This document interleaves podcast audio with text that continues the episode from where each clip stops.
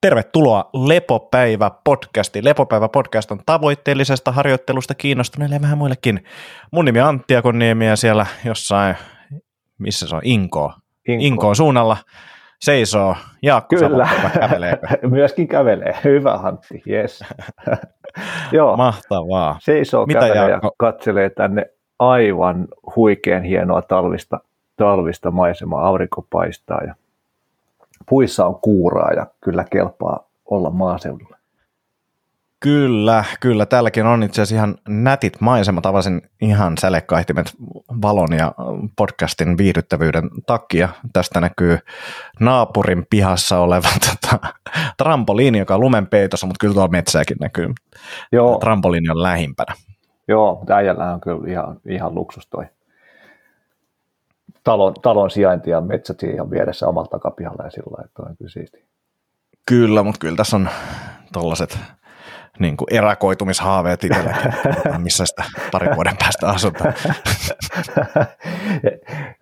Viittaatko tällä nyt johonkin?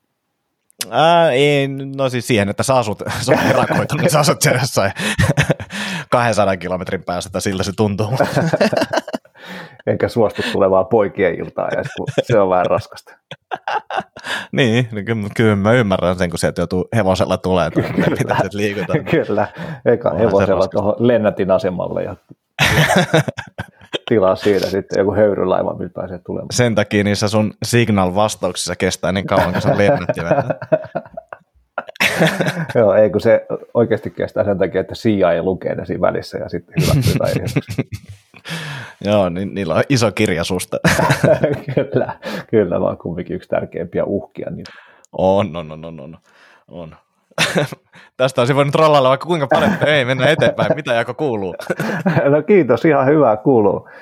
Hyvää kuuluu kyllä, nautiskellaan tota talvikelistä ja, ja uudet duunit on alkanut todella vauhdikkaasti, mutta, mutta ihan hyvissä merkeissä ja, tai miele- mielekästä tekemistä ja, ja ihan, on, on, oikeasti ollut ihan kivaa kyllä olla taas vähän täällä insinööripuolella vaihteeksi. Ja aika paljon, tai paljon, mutta siis jonkun verran ollut tuossa vielä puhekeikkaa ja, ja luentoa ja semmoista, semmoista rinnalla, että ihan hyvää, hyvää haipakkaa. Mutta oli kiva, pidin yhdelle, yhdelle mainostoimistolle semmoisen neljän viikon setin, yksi luento, puolen tunnin miniluento viikossa, vähän stressihallintaa ja liikettä ja etätyöergonomiaa ja tämmöistä. Ja sitten tuli tosi siistit palautteet ja kuulin, että, että he oli kehunut mun antia sitten, sitten niin kuin muissa ympyröissä ja kollegoille ja näin edespäin, niin katsotaan, jos sieltä poikisi jotain muutakin hommaa, mutta, mutta tota, hyvinvointia ja, tai ihmisen ja planeetan hyvinvointia, niin mikäs tässä, mikäs tässä tehdessä? No mutta siis toihan on hyvä myös niin kuin summaus tavallaan hyvinvointia niin kuin ihmisille ja planeetalle, niin, Mm. niin toihan ihan loistava. Just näin. Tykkään. Hyvä, hyvä. Tässä tiiserinä heti siihen, että mistä päästään puhumaan vielä jälleen kerran tässäkin jaksossa, tuolla jakson lopussa, mutta, mutta tota, mennään siihen ehkä, ehkä myöhemmin Joo, mennään siihen, mennään siihen vielä myöhemmin. tarkemmin. Joo, Mitäs- sitten, niin, niin. Sano, äh, se oli vain kysymys, että nyt kun tämä uusi, uusi duuni on niin pyörii ja olet päässyt siihen sisään, niin mitäs, mitäs niin kuin aikataulut muuten? Onko ehtinyt jumppaamaan? Miten olet pitänyt itsestäsi hyvää huolta? Onko siihen ollut vielä aikaa? tota, vähän paremmin nytten öö, siinä mielessä siis, että meillä on nyt yrityksenä wifin kanssa tasapainotella tuon editin hoitaminen täällä kotona, kotona nyt niin pitkään kuin, tai nyt ainakin tämän kevään ajan, ajan. eli mä teen siis käytännössä puolipäivästä sinne lumituulelle ja sitten näitä oman firman hommia sen verran, kun niitä on. Ja, ja vaimo tekee 60 pinnasta nyt. Ja Edit ei ole siis, ei laitettu mihinkään päivähoitoon, vaan koitetaan sitten tsemppaa Edit kotona täällä, niin kyllä tämä arki on aika semikaoottista ja hektistä ja aina va- vaihdetaan sitten hoitajaa ja työntekijää tässä niin kuin työhuoneen ja, ja muun kämpän välillä. Mutta mulle on, tai olen saanut ilon toimia, toimia tota kärryttelykuskina tässä pääosin. Eli, eli Edith nukkuu iltapäivästä semmoisen puolitoista tuntia, kaksi tuntia, vähän päivästä riippuen. Ja, ja aina kun keli sallii, niin käydään sitten ulkona kärryttelemässä ja se on yleensä ollut mun huki, varsinkin nyt kun on ollut, ollut vähän lumista ja sillä vaikea kulkusta noiden kärryjen kanssa, niin, niin se on käynyt kyllä aika hyvästä treenistä puskenut menemään tuolla lumisilla maa, maalaisteillä. Niin Siistiä. Se on kyllä ollut ihan törkeä siistiä. Siis niin kun mieli lepää ja saa hyvää treeniä. Joskus muistan, kun Edith nukkui joku kaksi ja puoli tuntisen setin jonkun vähän pahemman lumisateen jälkeen, niin mä olin niin oikeasti todella hapoilla, hapoilla sen, sen kärrylenkin jälkeen ja, ja illalla niin kuin huomasin, että oli tehnyt aika kovatkin treenit ja itse asiassa jossain vaiheessa Ourakin alkoi olla sillä, että hei, että nyt on treenannut aika monta päivää aika kovaa putkea, että pitäisikö ottaa vähän lungimia. Joo. Et sen, sen isompaa treeniä ei ole vielä päässyt tekemään, mutta, mutta on kyllä tosi luksusta, kun pääsee tuonne luontoon liikkumaan ja saa vähän happea ja liikettä ja vauvakin nukkuu paremmin, kun saa olla ulkona ja vaimo saa mm. tehdä rauhastöitä ja sillä hyvä setti. Kuulostaa hyvältä, kuulostaa hyvältä. Joo, tässä itselläkin vanhemmuus lähestyy. Mm.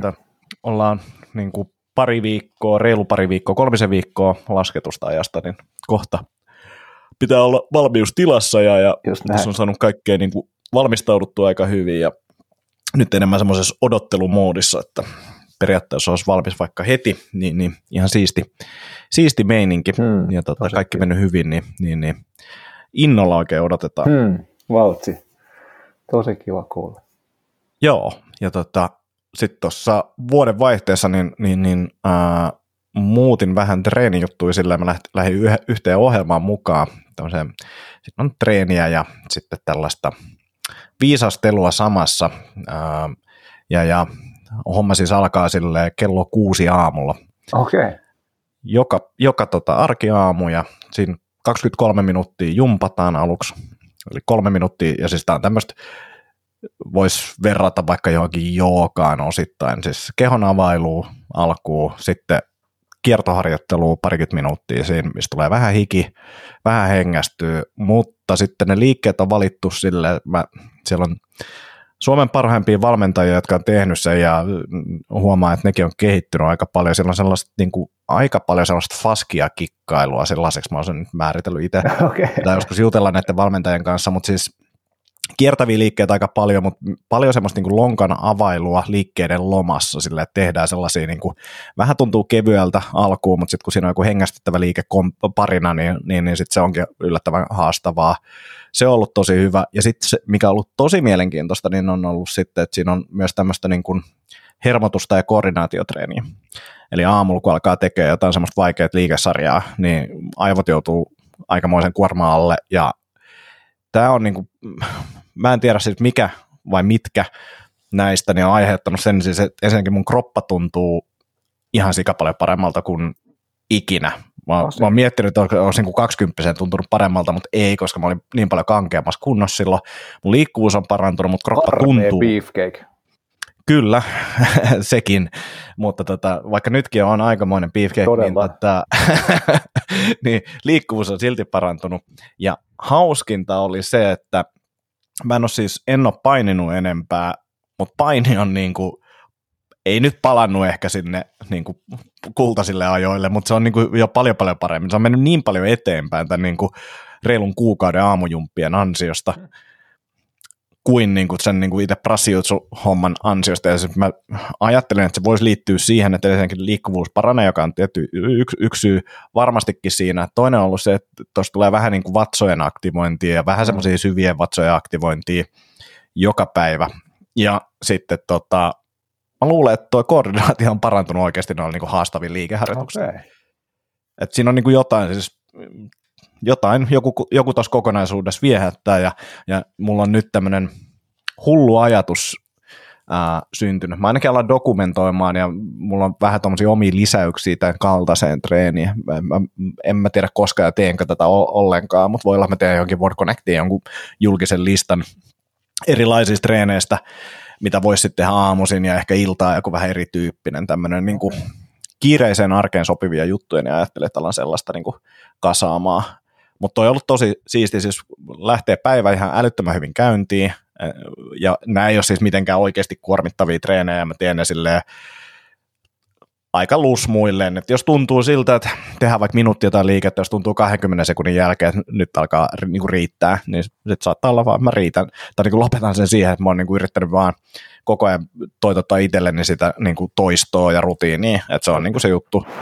Ja tämän kautta on myös ehkä ymmärtänyt sen, koska nämä hyödyt on ollut näin isoja, niin tajunnut sen, että konsistenssi, joka on siis suomeksi johdonmukaisuus, joka on mun mielestä tosi huono käännös, koska mm. siis mä tarkoitan sillä sitä, että tämä sama asia toistuu käytännössä joka päivä. Ja vaikka se olisi lyhyt aika, niin se muutos on tosi iso. Mm. Niin jos sen pystyy niin kuin pitämään siellä jollain tapaa, niin se on ihan superhyvä. Ja tärkein siinä on mun mielestä se, että se on, se on haastava, mutta se on myös riittävän helppo aloittaa. Niin, niin se on se on varmasti niin kuin jeesannut. Mä otin siis tämän ohjelman sen takia nyt keväälle, koska tota, mä vähän ajattelin, että sen lapsen kanssa tulee varmaan ensinnäkin heräiltyä, mm. ää, niin sitä on niin kuin vähän hyvä treenaa etukäteen. Ja sitten mm. toinen on se, että 23 minuuttia todennäköisesti on aikaa. Aivan.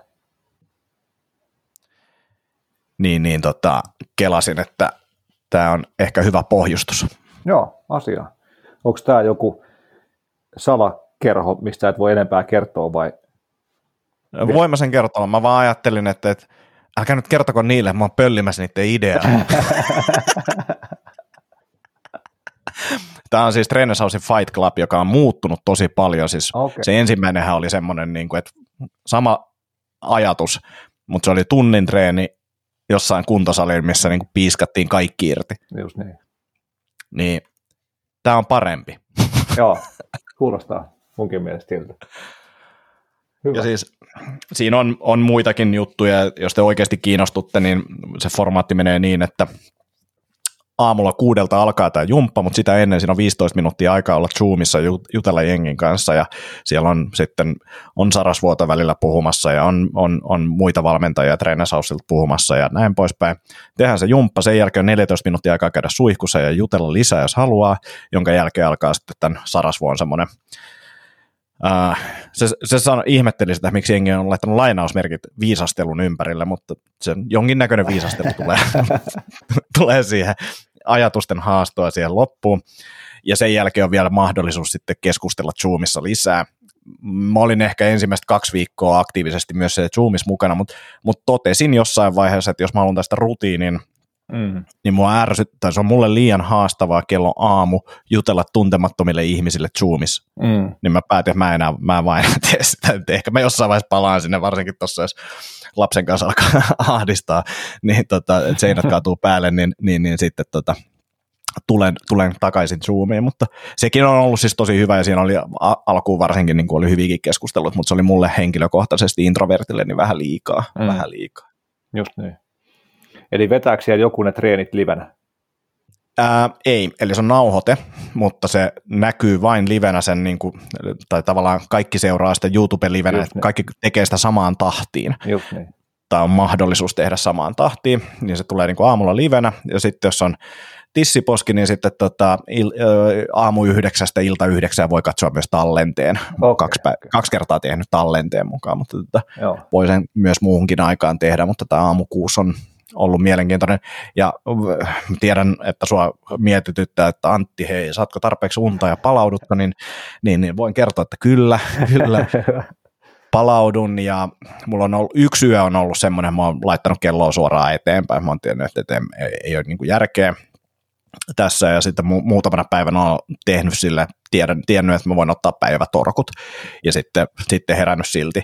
Mutta siis olen oppinut menemään aikaisin nukkumaan tämän ansiosta, rutiinit todella tärkeitä. Kyllä. Ja tota, herään myös kätevästi ilman kelloa nykyään, myös välillä vähän liian aikaisin, eli, eli niin kuin 15-20 minuuttia ennen, ennen kuin kello herättää, joka ei oikeasti haittaa, mutta tavallaan siinä aamulla niin se saattaa aiheuttaa semmoisen pienen ärtymyksen, että olisin voinut vielä nukkua 20 minuuttia, mutta on vaan kevyt uni, uni siinä kohtaa, niin tulee sitten herättyä. Mutta joo. joo, palautuminen on ollut ok ja siihenkin voisin heittää itse asiassa tämmöisen mielenkiintoisen havainnon. Tämä, tämä tota, yhden henkilön testi on vielä kesken, mutta tota, ollaan me puhuttu saunan, hy, saunan hyvästä, hyvistä puolista? Ollaisikohan, olta, mä luulisin, että me ollaan. tai sitten mun menee sekaisin siitä, että, että tota, voittavat 23 tuntia valmennuksessa, siitä ainakin puhuttiin. Kyllä, kyllä. Y- yksi.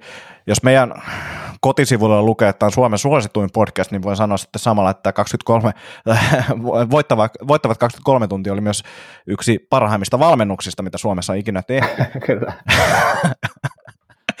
niin, niin tota, Mutta siis joo, siis äh, saunassa on hyviä puolia. Suomessa sitä on tutkittu ihan älyttömästi. Kuolleisuus tippuu, kun äh, saunakertoja viikossa kolme jotain, ja mm. siitä löytyy älyttömästi tietoa. Käykää lukemassa. Heat Shock Proteins on kanssa joku merkittävä juttu, ja siitä on kaikkea ollut hypeä, että kuinka siistiä ja hyvää se on ollut. Ja mä jossain vaiheessa pari vuotta sitten niin kuin tein tätä saunomista, yritin vähän, mä oon tosi huono saunomin, saunomisessa, mutta nyt kun tämä tavallaan, mitä nyt olen oppinut, että miten tämä rutiini rakennetaan, niin sitten vähän skaalasi alaspäin sitä saunomista, että ei tarvitse niin kuin ihan niin raivopäissään saunoa, niin mä oon saanut nyt tämmöisiä 40 minuutin saunasessioita tehtyä. Okay. Ja ajattelin vaan, että mä kokeilen, että mitä tässä tapahtuu, jos näitä, näitä nyt tekee. Ja se hiki tulee, hiki tulee ja tota, ihan ok ja kiva fiiliskin, mutta se on aika tuskasta kyllä. Sanoisin, että 20 minuuttia menee vielä helposti, mutta se viimeinen 20 minuuttia on niinku ihan tuskaa, että joutuu kyllä siis omien... Siis siellä 40 minsa? Joo. Okei. Okay. Ja sanotaan, että 20 minuutin jälkeen mä uskalla heittää löylyä, että siis se alku vaan nostetaan tavallaan sitä kehon lämpötilaa hissukseen olemalla siellä ja näin. Mutta tota, hikeä tulee todella paljon, ei ole ehkä miellyttävin kokemus, mutta sen jälkeen on aika kiva fiilis, ihan sa- sairaan kuuma, että ei voi kyllä lähteä niin kuin minnekään kaupungille sen, sen jälkeen hikoilemaan maski päällä, mutta tota, sitten kävi tämmöinen sa- sattuma, että mä, mä olin ehkä kaksi päivää vetänyt tätä tota saunajuttua, sitten kolmantena päivänä niin mä tein aamulla tämän tota, aamujumpan jälkeen vähän kovemman treenin tuossa himassa, niin fillariin ja paljon, paljon, paljon, paljon kyykkyjä, ja mä tiesin, että mä olemaan huomenna tosi kipeä. Mä en ole tehnyt hetken kyykkyjä, niin kuin ilmakyykkyjä, ja nyt tuli todella paljon sen fillari kylkeä, että varmasti on huomenna jalat kipeät. Mutta mulla oli siinä myöhemmin sinä päivänä toi sauna. Mulla ei ollut mitään kipuja seuraavana päivänä. Niin kuin, ei mitään domsia. Ja eilen tein toisen testin, tein tämmöisen kovemman crossfit-treenin ja siihen alle vielä raskaat maastavedot. Niin ainoa, mitä mä tällä hetkellä tunnen, on alaselässä sellaista niin kuin tietynlaista kireyttä siitä maastavedosta ja vähän pakaroissa, mutta sitten niin kuin itse crossfit-treenistä Metconista, niin mistä yleensä mulla tulee niin kuin todella kipeäksi lihaksi, niin ei tullut mitään. Et jotain tosi mielenkiintoista. Siitähän puhutaan, että kasvuhormonitasot nousee siellä niin kuin saunassa ja on kaikkea muuta ja tulehdukset laskee, mutta tälle kokeilen, niin aika mielenkiintoinen. Aion jatkaa kokeilua ja ehkä tässä on yksi se, mikä pitää mainita, niin, niin, niin käsittääkseni ajatus on niin kuin stressata kehoa, ei välttämättä totuttaa kehoa, eli joka päivä tätä ei kannata tehdä, vaan ehkä just kolme-neljä kertaa viikossa tai jotain semmoista ja muuttaa sitä välillä ja ehkä puskea vähän sitä lämpötilaa myöhemmin ylemmäksi ja jotain tällaisia, mutta tota, tästä löytyy Ronda Patrickilta ainakin löytyy älyttömästi saunajuttuja, kattokaa Googlesta jotain sauna benefits ja tällaisia, niin, niin, niin eiköhän sieltä olla löytyy suuntaa, mutta tosi mielenkiintoista. Okei, asia. Ja onko tuo 40 minsaa joku, joku protokolla sitten, että pitää olla sen aikaa, että saa jotain hyötyä? Ne vai? tutkimukset oli mun mielestä tehty 40 minuutilla, ja sitten siitä on jotain, että yli 40 minuuttia niistä alkaa tulee niin kuin haittavaikutuksia. Okei. Ja lähde tähän on joku Instagram-kuva. Suosittelen tekemään, tekemään omat tutkimukset siellä, jos haluaa oikeasti niin kuin faktaa tähän taustalle. Mut mun käsittääkseni kaikesta sanomista on hyötyä, mutta niin kuin, että ne optimivaikutukset, mitä tällä hetkellä Suomessa tutkitaan, mikä se on niin kuin se optimiannos, niin tota, ne on ehkä se jossain 20-40 minuutin välillä. Just niin. Ja sitten on toki erilaisia saunoja ja näin poispäin, mutta onneksi nämä tutkimukset on tehty Suomessa, niin ne on näitä suomalaisia saunoja, niin, niin, niin se on, se on niin kuin oikein asiallinen meininki. Joo, siisti. Tosi, tosi kiva kuulla ja, ja tota, hyvä, että olet saanut totakin vietyä rutiiniksi ja, ja reaping the benefits jo nyt selkeästi. Kyllä meil, meillähän vielä puuttuu sauna täältä meidän erakko, Aivan. erakkomajasta, että siihen ei ihan fyffet riittänyt. Tarkoituksena olisi siis tehdä pihasauna sitten joskus. Ja, ja kyllä tässä niin kuin, niinkin innovatiivisiin ajatuksiin on mennyt, että, että jos tuonne jonnekin ladon taakse laittaisi jemmaan telttasaunan, että, että olisi edes joku sauna. Ja jot, jotkut kuulemma niitä telttasaunan löylyäkin on kovasti kehunut, mutta vähän mua itse mietittää, mietittää jossain muovipressujen sisällä käydä, käydä niin kuin niitä muovihöyryjä hengittelemässä, mutta, mutta en ole siis ehtinyt vielä asiaa isommin tutkailemaan, mutta, mutta kyllä nyt joku, jonkunlainen sauna pitäisi kyllä saada. Ja siellä linjalla salettiin joku ihminen, joka tietää näistä, niin kuin, mutta siis telttakangastahan, siis semmoinen old school telttakangas, niin sehän oli jotain niin kuin tekstiiliä. Mm. Niin ehkä joku semmoinen vastaava vahakangas voisi olla semmoinen niin kuin turvallisempi. Niin. My- myös niin kuin hörhömmälle. Just näin. Just näin. Kyllä. Joo, mä oon katsellut noita, Savotalla on kaksi eri mallia, mallia telttasaunoista, mutta en ole vielä ehtinyt paneutumaan niihin tarkemmin.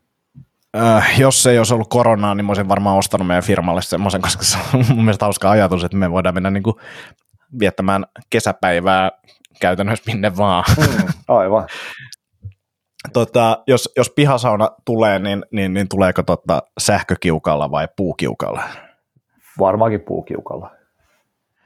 Tämä, tämä on mielenkiintoinen, koska siis tuossa meidän naapurissa, ja tämähän nyt on niin kuin Helsingissä ja näin, niin, niin, niin on tyyppi, jolla on puusauna, ja mä tykkään tosi paljon, se käyttää sitä vielä usein, mä tykkään siitä tuoksusta, mikä täällä tulee, mutta just tota vaimon kanssa juttelin, juttelin tästä pari päivää sitten, niin, niin, niin kun siitähän tulee näitä pienihiukkasia mm. kans, ja että, että onko se kaupunkialueella niin kuin, tavallaan tarvittavaa ja mm. loppuuko toi jossain vaiheessa, koska siitäkin osa ihmisistä saa kaiken näköisiä oireita ja mm. en mä usko, että savu nyt ylipäänsä on niin kuin silleen hyvä juttu, ja jota pitäisi olla enemmän, niin, niin toi on mielenkiintoinen. Joo. Mielenkiintoinen vaan, että tuleeko tuommoinen jossain vaiheessa kielto, että ei saa enää niin kuin puusaunoja olla. Siis hyvin todennäköisesti tulee, että, että mun Broidihan väitteli just tuossa vuosi sitten aiheesta, eli, eli puun pienpolton aiheuttamista terveyshaitoista haitoista tohtoriksi Suomen ympäristökeskuksesta, että, että se oli sillä hauska ajankohta ja, ja aihe, kun toinen veljeksistä väittelee tämmöistä ja niin kuin käytännössä viesti oli se näin niin kuin referoituna vähän laajemminkin, että, että meidän niin kuin ei oikeasti pitäisi polttaa mitään, jos mietitään ihmisten ja, ja planeetan terveyttä niin kuin e-, energiatuotannosta tai miksikään muuskaan. Ja sitten samaan aikaan toinen veljeksistä rakentaa maalle, maalle puulämmitteistä omakotitaloa. Aivan, joo. Ja kun mä muistelin jotenkin hämärästi, tuli semmoisia viboja, että me ollaan puhuttu niin kuin näistä pienhiukkasaiheesta, ja nyt kun sanoit, niin oli puhetta siitä, että Broidis väitteli tosta, niin joo, super mielenkiintoinen kyllä.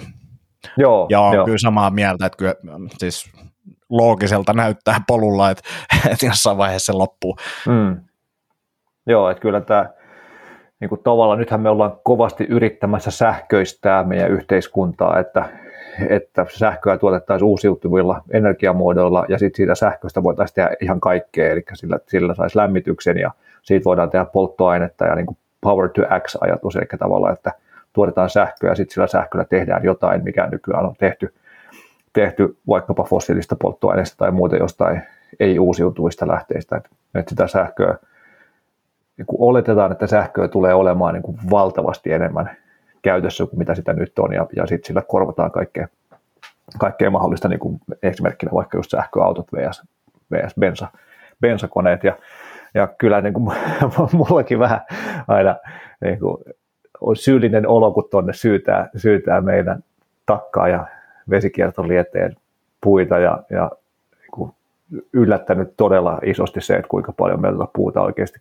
kuluu, että, että semmoinen normi niin kuin omakotiasuja asuja just jossain vaikka lähiöalueella, joka silloin tällöin fiilistelyn vuoksi tai pakkasilla lämmittää, lämmittää takkaa, niin sillä saattaa mennä joku neljä mottia vaikkapa halkoja vuodessa, niin meillä meni, meillä meni kolme mottia tammikuussa vuodessa Tän hetken, tämän, tällä hetkellä meillä on mennyt vähän reilu 10 mottia, ehkä joku 11 mottia, jos ottaa niin kuin mukaan sitä hukkapuuta tai 12 mottia, mitä tuosta polteltiin niin kuin tämän rakentamisen ylijäämäpuuta.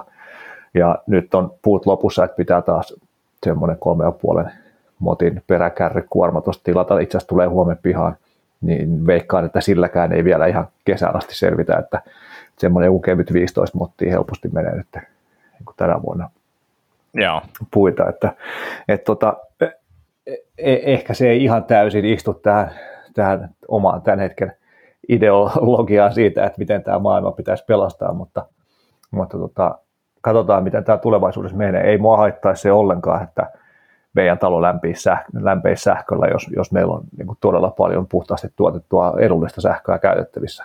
Mutta silti mä oon tosi tyytyväinen siitä, että meillä on noin tulisijat tuossa, koska sit jos sitä sähköä ei joskus olekaan ja tämmöiset pakkaset, niin sitten on ihan kiva, että on takka olemassa. Joo. Mielenkiintoista kyllä. Mä oon miettinyt tota, niin kuin ihan grillatessa, ja, ja toki grillistä nyt ei tule ihan hirveästi hiilestä, hiilestä savua, mutta kyllä mä oon sitäkin miettinyt, että niin kuin, a, kauan niin kuin naapurit jaksaa ja sitä mä välillä jotain savustelen tuossa, kun menee hetki, mm-hmm. hetki juttuja, tota, savua ja muuta ja näin, niin, niin, niin ehkä toikin niin kuin kaupunkialueella tai jollain pien asutusalueella, niin tulee sitten jossain vaiheessa muuttumaan. Niin, kyllä se voi hyvin olla. Kyllä se voi hyvin olla. Että tietty täällä, täällä se on vähän eri juttu kuin täällä sitä meidän savun, että ei käytännössä haistele kukaan muu kuin me. Että, että Kyllä. saattaa hyvin olla sillä just, että, että jos jossain huoneessa haisee savu, kun tulee niin kuin korvausilma venttiileistä savua sisään ja siellä on pieni hiukkasia ja näin. Että, että nyt se on niin kuin lähinnä meidän oma terveysriski ja sitten tietysti nämä nokipäästöt ja muut päästöt, mitkä sitten vaikuttaa, vaikuttaa tähän niin kuin ilmaston lämpenemiseen. Mutta sekin olisi ihan mielenkiintoista saada tutkimusta, vaikka ei semmoista varmaan edes oikeasti pysty tekemään, mutta mikä on se plus-miinus tilanne siinä, että kumminkin niin kuin avotulen stressiä lieventävät vaikutukset ja mahdollisesti infrapunasäteilystä saattavat positiiviset vaikutukset vs. sitten pienihikkoisten negatiiviset vaikutukset, niin Jep. missä Jep. vaiheessa menee plussan puolelle tai miinuksen puolelle. Ja sitten kun sä näytät hyvät luvut, että, että no kyllä se nyt valitettavasti näyttää siltä, että, tai sun proidis näyttää, että, että näin tämä nyt on, ja kyllä ne joudutaan nyt kieltämään, niin millainen älämölö siitä tulee, niin. takat kielletään. Joo, takat ja, ja puulämmitteiset saunat Suomessa. Mm. Niin, siihen voi vielä kumminkin jonkun aikaa mennä. Joo, samasta syystä alkot pysyy auki ja kuntosalit laitetaan kiinni. Just no niin, politiikasta niin voidaankin siirtyä varmaan sitten seuraaviin aiheisiin. Mennäänkö kysymyksiin? Joo. No, niin, siis sulla oli, mulla oli tämä viimeinen kysymys ja sulla oli tämä ensimmäinen kysymys, joka ei ole välttämättä edes kysymys. Joo, ei ollut kysymys, vaan tota, saatiin kommentti, kommentti Karoliinalta. Ää, mä yritän tästä, mä en ehtinyt tätä ihan täysin referoimaan, enkä ehkä ihan koko, koko settiä lue, mutta, mutta siis Karolina laittoi viestiä, että, että on kuunnellut pari jaksoa teidän podcastia, eksy, eksy jaksoa, jossa käsittelette lihatonta lokakuuta sekä kipua lonkassa. Tuli mieleen oma kokemus lonkkakivusta tästä jaksosta. Eli muutama vuosi sitten, kun Karolina oli 20-vuotias, treenasi aktiivisesti salilla, niin alkoi tulee lonkassa semmoista ajoittaista pistelevää kipua. Kipu vaihteli, mutta, mutta silti hän jatkoi kevyttä treeniä.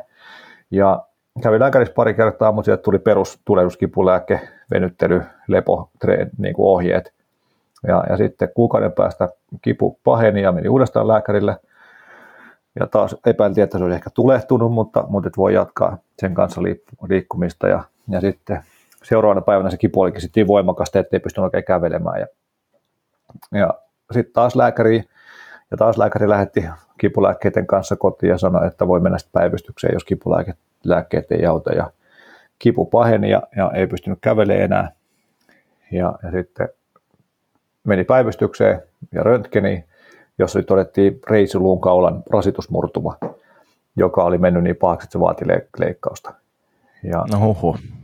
Sitten jalka leikattiin ja, ja, ja tota, hän joutui kävelemään kepeillä muutaman viikon ja, ja sitten todettiin myös osteoporoosi, joka, joka tuli hänelle yllätyksenä, koska oli silloin 20-vuotias. Ja se osteoporoosi heijastui erityisesti alaselkään ja lonkkiin. Joo. Niin, tota, niin tästä on nyt muutama vuosi aikaa, ja, ja ei vieläkään Karoliina ei pysty tekemään jalkatreenejä paitsi pienillä painoilla, varovasti, maltillisesti, ja jalka saattaa vieläkin kipuilla ja lonkat on huonossa kunnossa. Mutta osteoporoosi on kuitenkin mennyt parempaan suuntaan ja, ja pystyy niinku kevyesti urheilemaan joukalla ja pilateksella ja sillä tanssitunteja välillä. Niin tota, niin, niin Karoliina uskoo, että, että hän sai tämän rasitusmurtuman sen takia, koska treenasi liikaa ja ei syönyt tarpeeksi.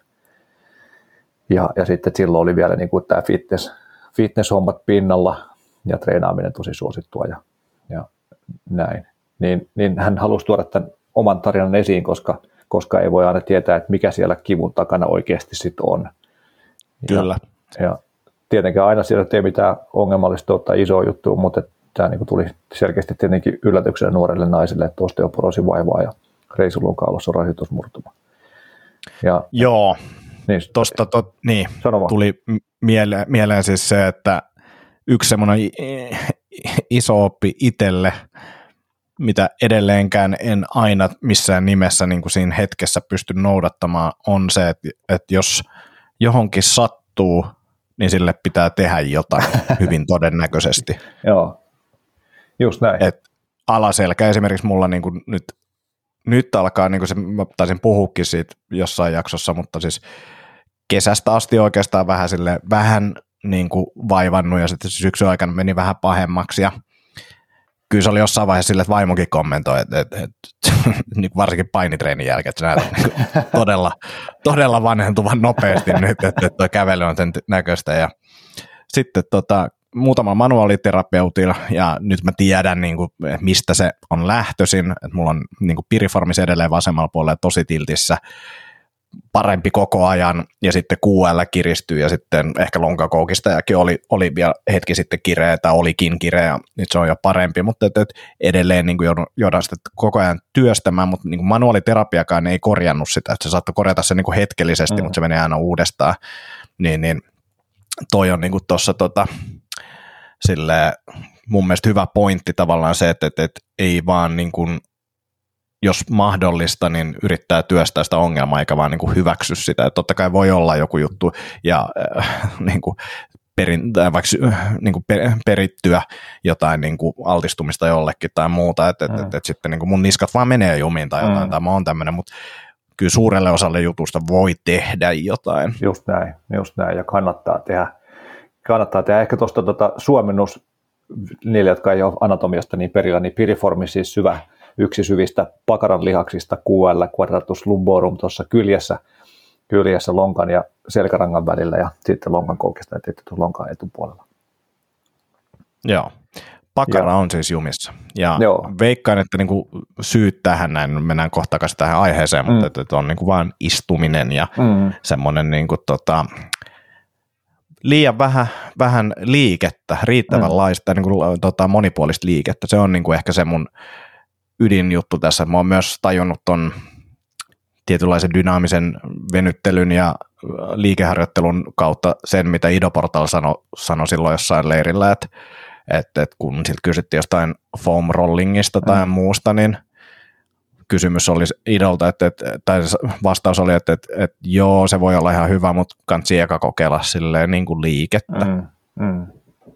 Ja mä niin kuin enemmän ja enemmän alan kääntyä siihen, vaikka mä oon vetänyt kaiken näköisiä mobility-kursseja ja muita, niin niilläkin on niin kuin, niillä jutuilla hyötynsä. Mm. Mutta tota, sanoisin, että liikkeellä kyllä saa paljon, paljon tota nopeammin tuloksia. Ainoa ongelma siinä liikkeessä versus rullailu esimerkiksi tai manuaaliterapiassa käynti on se, että sä joudut itse tekemään sen ja joudut mm. tekemään töitä enemmän. että et, et pallon päällä istuskelu on niin kuin tota, paljon paljon kivempaa ja helpompaa. Mm, just näin. Mut erilaiset työkalut erilaisille ihmisille erilaisiin tilanteisiin, niin mitä enemmän työkaluja on vaikkapa valmentajalla, niin sitä enemmän pystyy auttamaan eri ihmisiä. Et jos on sitä mieltä, että ainoastaan liike on ainoa ratkaisu, niin sitten voi olla, että ne ihmiset, jotka ei syystä, jostain syystä voi tai pysty tai saa siitä rutiiniin, niin, niin ne ei sitten pysty, sä et pysty auttamaan niitä. Kyllä. Ja tuohon vielä huomio tuosta niin kuin, että kivulle kannattaa tehdä jotain, niin, niin e, ei ole mun keksimä, mutta, mutta usein käytetty metafora siitä, että, että jos meidän autoon syttyy joku varoitusvalo, niin, niin kuin hyvinkin herkästi viedään se auto huoltoon ja ollaan huolissaan siitä, että mikäkään tässä on, tätä pitää joku ammattilaisen katsoa ja laittaa tätä kuntoon. Mutta jos meillä on itsellä niin kuin erilaisia kipuja tai kolotuksia, niin tosiaan ne vaan hyväksytään, että näin tämä on, tai mä nyt on tämmöinen, tai niin edespäin, että se, se, sen kuntoon laittaminen on. Ja niin kuin tässä tarinassakin ei myös niin kuin, ei pelkästään henkilö itse, vaan käytännössä lääkäri. Mm. Ja useampi lääkäri. Kip, niin, ja, ja, ja sitten en tiedä, ennakkoluulla taas niin kuin, mm.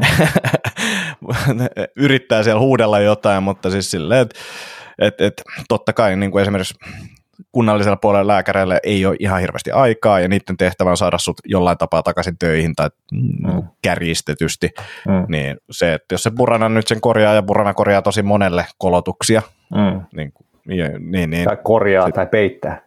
Niin, niin voi korjatakin, mm. niin, niin tota, mm. sittenhän se on aika hyvä lääke kokeilla. Mm, kyllä. Ja va- vaikka niin kuin, tässäkin niin kuin siis potilas nyt niin kuin löytyi se syy sitten loppujen lopuksi näin, niin, niin, niin tavallaan sen julkisen puolen näkökulmasta niin tämä homma meni ihan maaliin, ei siinä, mutta et, et, et, toki se olisi voinut niin kuin mennä nopeammin sinne maaliin ja ehkä silloin olisi voitu estääkin jotain, mutta todella hyvä muistutus mun mielestä. Joo, joo, ja ehkä taas semmoinen omasta kokemuksesta kumpuava juttu, niin jos on jotain tuki- ja liikuntaelimiin liittyvää kipua, kolotusta ja muuta, niin käykää vähintään kahdella hyväksi havaitulla manuaaliterapeutilla, jos se ensimmäinen niistä, niistä saa, sitä saa kuntoon. Eli että ottaisi sen second opinionin myös sieltä manuaaliterapian puolelta, eikä vaan lääkäriltä, koska lääkäreillä valitettavan usein on puukko tai burana on ne ainoat vaihtoehdot mm. tai lepo. Kyllä, kyllä. Ja sitten toki niin kannattaa myös miettiä sille, että, että, että kyllähän se leikkauskin voi olla, tai puukko voi olla niin kuin, tota, vaihtoehto jossain tilanteessa, jos, jos niin kuin kaikki kortit on katsottu läpi mm. tai että et, et ei löydy kapasiteettia esimerkiksi tehdä riittävää kuntoutusta tai mm. jotain, niin, niin, niin totta, totta kai, on no. tietty mahdollista. Just näin, kyllä. Joo, Joo mutta tosiaan, tosiaan tota Karoliina halusi tuoda tämän oman, oman keissin esiin, just, että ei, kun ei voi tietää, että onko siellä kivun takana jotain vakavampaa ja, ja, ja just, että valitettavasti lääkäritkään ei aina osaa tunnistaa ongelmaa, ja, ja hän kokee, että olisi tärkeää opettaa nuorille, että maltillisesti treeniä ja mieluiten valmentajan kanssa muutamat kerrat, ja että itse ei olisi osannut edes tai tajunnut epäillä murtumaa, kun kipu ei ollut aina selkeää. Ja, ja sitten mun mielestä tosi hyvä lause tähän, että jokaisen pitäisi treenatessa rakastaa omaa kehoa ja kohdella sitä armollisesti. Niin, joo, tietenkin niin kuin, on monenlaisia tilanteita, missä, missä voi olla, että vaatii munkinlaista suhtautumista siihen kehoon, mutta että semmoinen niin kuin yleisesti se ajatus siitä, että, että treenaaminen on aina itsensä räkkäämistä ja jos ei, jos ei meinaa oksennus lentää, niin treenistä ei ole mitään hyötyä ja niin edespäin, niin, niin ehkä se, semmoiseen ajattelumalliin vähän lisää pehmeyttä voisi olla monelle meistä ihan hyvä. Kyllä, kyllä. Tota, valmentaja Jarmo Riski, niin hänellä on mun mielestä erittäin hyvä määritelmä sille, mikä tämän treenin tarkoitus on. Tämän treenin tarkoitus on mahdollistaa tästä neljännen tai viidennen treenin mahdollisen hyvä niin kuin onnistuminen. Joo. Niin se muuttaa aika paljon sitä niin kuin ajattelua mm. siitä, että pitäisi mun joka kertaa, joka kerta niin kuin tykittää menemään. Just niin, just niin. Joo, toi oli hyvä. Välillä varmasti, mutta tota, mm. ehkä joka kerta. Just näin. Joo, oikein hyvä. Joo, se oli siinä. Kiitos kovasti kiitoksia tästä palautteesta ja viestistä. Tämä oli musta hyvä. Joo, hyvä. Mennään seuraavaan kysymykseen ja tässä vaiheessa niille kuuntelijoille, jotka ovat tuosta samaisesta jaksosta traumatisoituneet loppuelämäkseen, missä puhuttiin lihattomasta lokakuusta, niin tässä vaiheessa, hei, sponsorit, tätä sponsoria, kun te olette kohta lähes pois, niin, niin, niin Float Kallio tai mi, mi, mi, mikä tämä nyt, niin WeFloat, wefloat.fi uh, ja sitten Oura, Oura löytyy kans. Ouraa me vaan näköjään mainostetaan, vaikka me, me ei saada sitten mitään, niin, mutta se on hyvä, se on hyvä laite, hommatkaa se. On sieltä jotain affi, affi tulee tullut tässä vuosien saatossa jotain. No ei ole tullut mulle.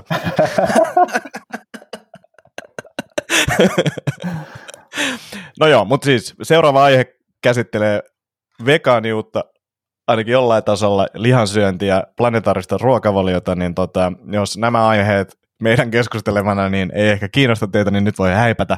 Palataan seuraavaan jaksoon sitten teidän kanssa, mutta tätä palautetta tai viesti ää, ota, ota. otsikolla... Ää, Mitä? Että jos joku kuuntelijoista tai podcastin pitäjistä on traumatisoitunut siitä lihatolokosta. En, eikö niin, sä oot traumatisoitunut, mutta mut, mut, mut mä, mä, mä, mä, ymmärrän tämän nyt ja kuten niin kuin, mä, mä oon huomattavasti vähentänyt, tässä oli yksi trollaus jo aikaisemmin, olisi ollut mahdollista, mutta mä annoin sen mennä, mä annoin sen mennä, mä en lupaa, että mä en enää ikinä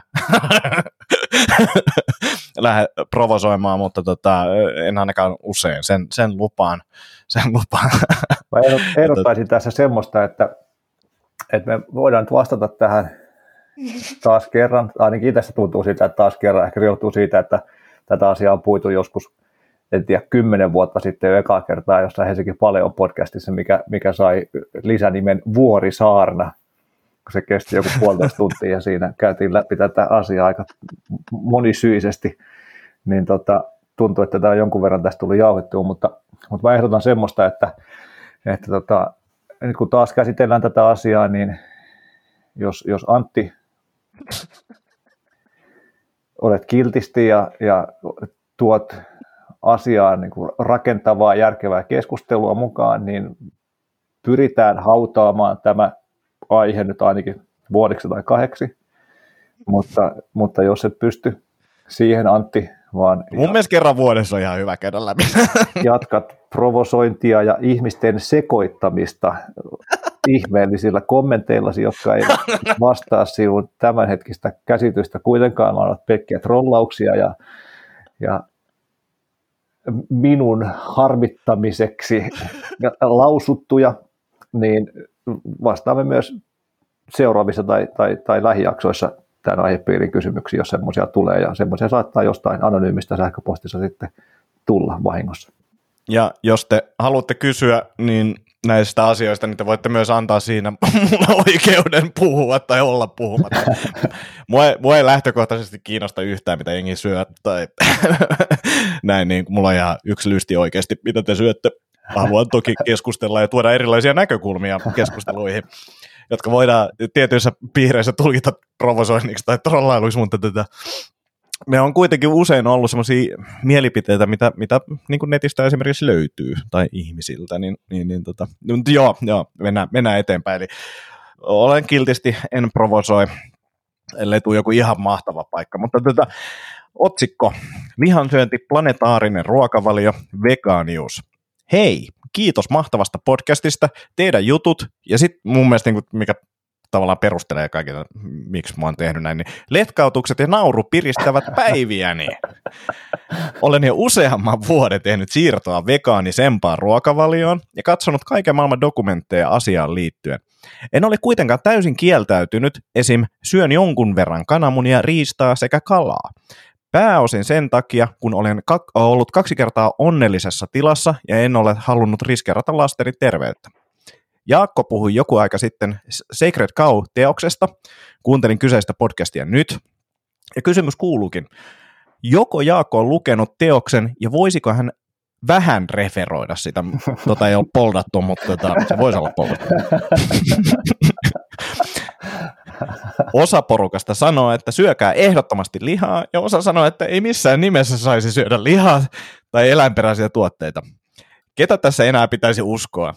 Todennäköisesti ei ainakaan tätä podcast. No niin, haluan kuulla myös tästä lihansyönnin perustelusta enemmän, ja kahden lapsen äitinä ei ole niin paljon aikaa tutkia kummankin kannan tutkimusaineistoa. Omiin arvoihini kuuluu terveys, ympäristöystävällisyys ja en hyväksy eläinten tehotuotantoa ja huonoa kohtelua kautta kidutusta. Mä oon ihan samoilla linjoilla. Mm, täysin samoilla linjoilla, kyllä. No niin. Äh, no niin, onko Antilla siellä olut tuoppi kädessä ja nuuskat pöydällä ja jalat siellä rennosti nostettuna sinne. En minä tollaisia käyttele. Popcornit valmiina ja oot asennoitunut siihen, että tässä saattaa nyt hetki kestää. Olen, olen, olen. Mä avaan tässä työchatin samalla. Joo, kiitos kysymyksestä ja mä tuossa tota, kun Antti tämän pommin mulle paljasti eilen, että tämmöinen kysymys on tullut, niin sanoin Antille, että, mä, että otetaan vaan käsittely, että mä koitan pysyä rauhallisena ja käsitellä tämän asian tiiviisti. Nyt, kun tässä ja, sitä... ja lisään tähän vielä sen, ja mä sanon, että jos sä haluat käsitellä. Kyllä. Mä en sano, että mua ei kiinnosta yhtään, mutta vaan ehkä kommentoin, mulla on niin yksi lysti, että vastataan vai ei. Joo, mutta, tota, äh, mutta tässä nyt kun on tätä vuorokauden pureskellut tätä, tätä vastausta niin, tai kysymystä, niin en, en enää pysty pysymään välttämättä noissa lupauksissa, että, että, että tämä olisi, pysyisi rauhallisena tai varsinkaan, että tämä olisi hirveän tiivistää vastaus, mutta, mutta ehkä no mä koen tämän oikeasti tosi tärkeäksi asiaksi ja sen takia toisin kuin jätkä, niin, niin koen tämän tosi tärkeäksi asiaksi. Ja, ja nyt kun niin kuin näin suoraan kysytään neuvoa ja, ja viitataan esimerkiksi just lapsiin, joka nyt itseltäkin, itseltäkin löytyy semmoinen, jonka terveys on, on varmasti niin kuin yksi tärkeimpiä asioita, asioita itselle ja yleisesti vanhemmille, niin ja sitten oli myös siinä mielessä ajankohtainen, että just vähän aikaa sitten tuli, tuli Suomesta tutkimusta aiheesta, niin, niin, niin tota, tähän nopea pohjustus vielä, vielä ennen kuin päästään sut liikkeelle.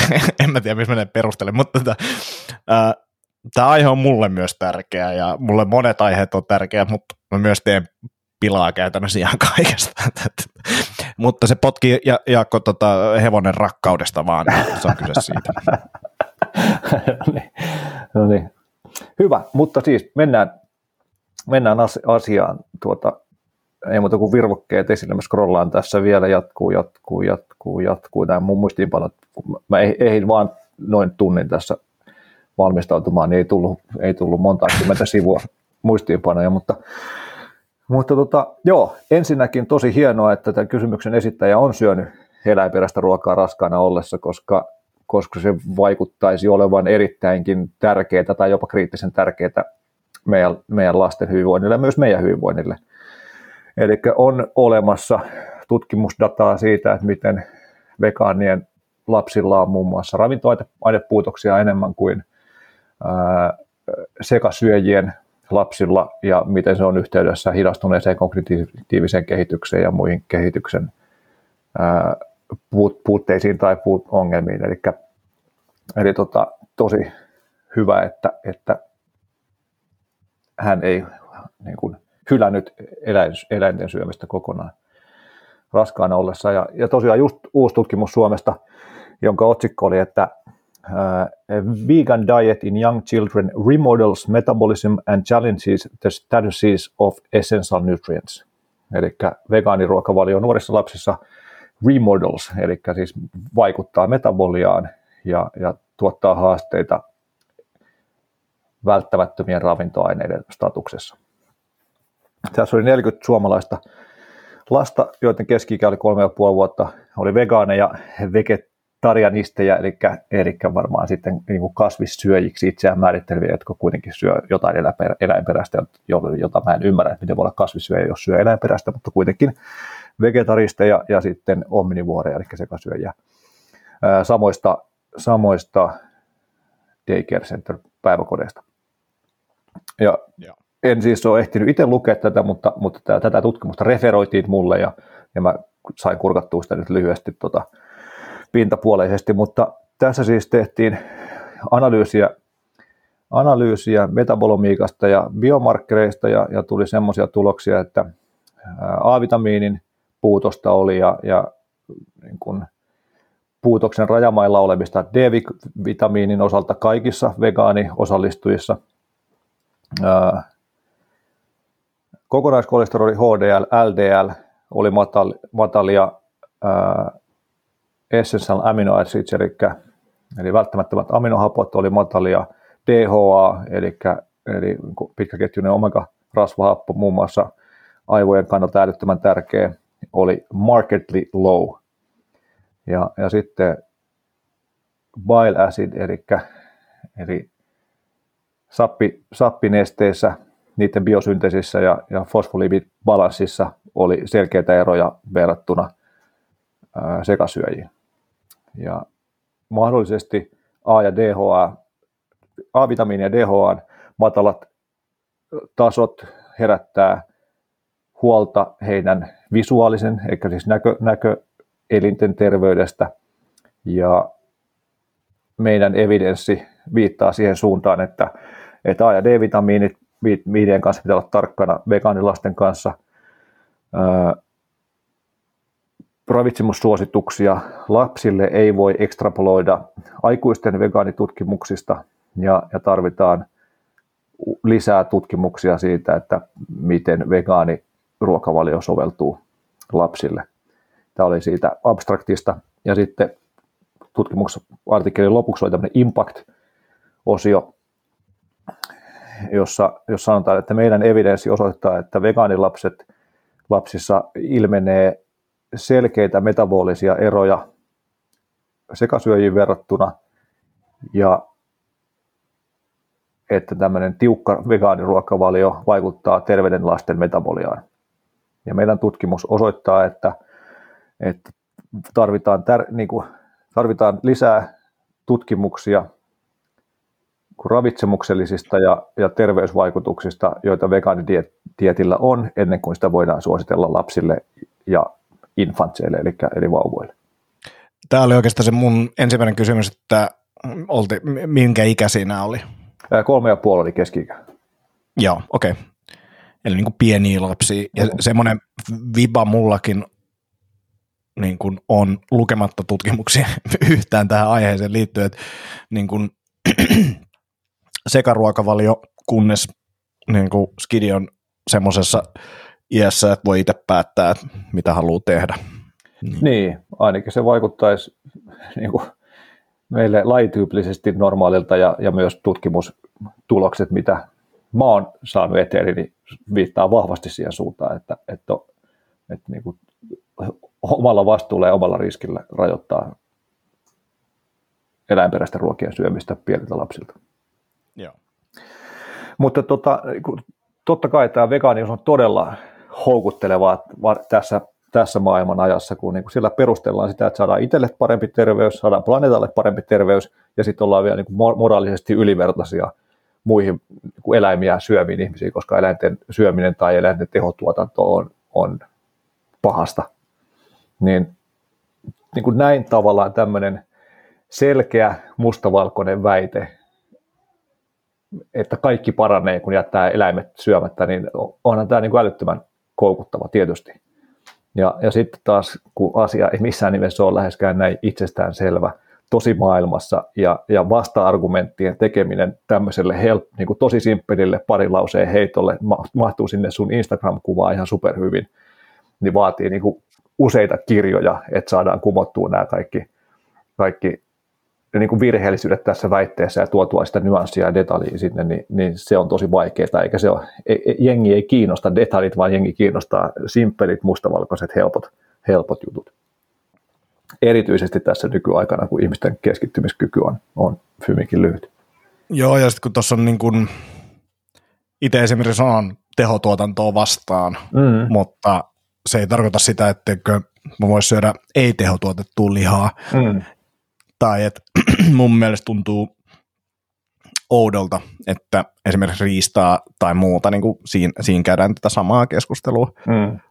Joo, kyllä. Et, ja, ja, ja toki, niin kuin, mitä mediasta ollaan nähty, niin on niin kuin metsästäjiäkin joka lähtöön.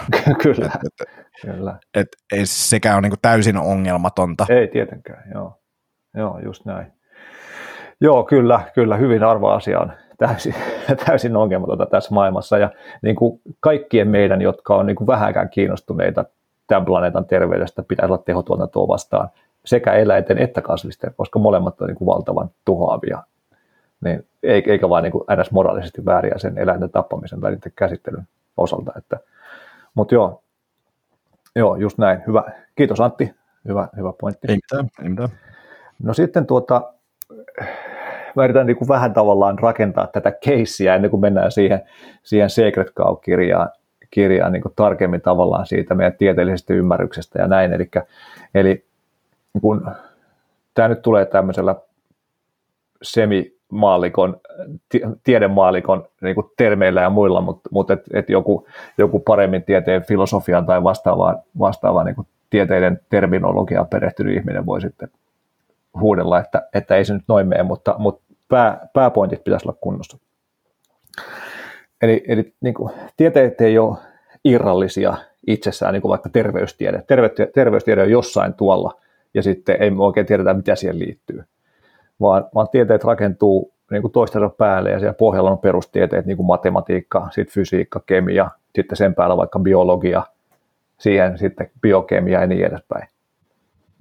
Ja kaikissa tieteissä on tietyt perusparadigmat tai erilaisia lakeja, jotka määrittelee sitä, tai erilaisia hypoteeseja, jonka mukaan toimitaan, niin kuin vaikka fysiikassa on termodynamiikan peruslait, joiden mukaan mennään. Niin, koska ihmiseen vaikuttaa biologiset ja biokemialliset prosessit, niin, niin silloin tietenkin ihmistä tutkivien tieteiden pitäisi olla jotenkin biologiaan perustuvia, tai ainakin se ymmärrys pitäisi olla siellä.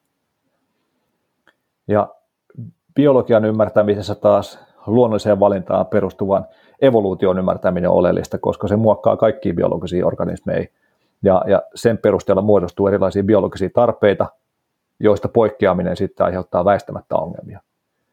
Ja tästä puhutaan englanniksi evolutionary mismatch-teoria. Eli, eli et, en tiedä, onko sille mitään järkevää suomennosta, mutta, mutta ongelmia aiheutuu siitä, kun, kun ympäristö muuttuu siten, että se ei vastaakaan niitä evoluution kautta kehittyneitä, tai vastaa niihin evoluution kautta kehittyneisiin biologisiin tarpeisiin. Joo. Mistä esimerkiksi äh, Terve Paino ryn perustama, perustaja ja sen professori Pertti Mustajoki puhuu, puhuu paljon Suomessa, että, että niin kuin, mitä Suomessa on 2,5 miljoonaa vai 3 miljoonaa ylipainosta. Ja, ja se ylipaino ei ole niin kuin niiden ihmisten laiskuuden tai itsekurin puutetta ainakaan lähtökohtaisesti, vaan, vaan se on muuttuneen ympäristön tuotosta. Eli meillä on tietynlainen biologia, joka hyvin vahvasti on vielä sama kuin meidän kivikautisilla esiisillä, mutta meidän ympäristö on muuttunut täysin ja silloin ne niin kuin normaalit biologiset toiminnot ei tue terveyttä tässä muuttuneessa ympäristössä, ja sen takia muun muassa altistutaan ylipainolle.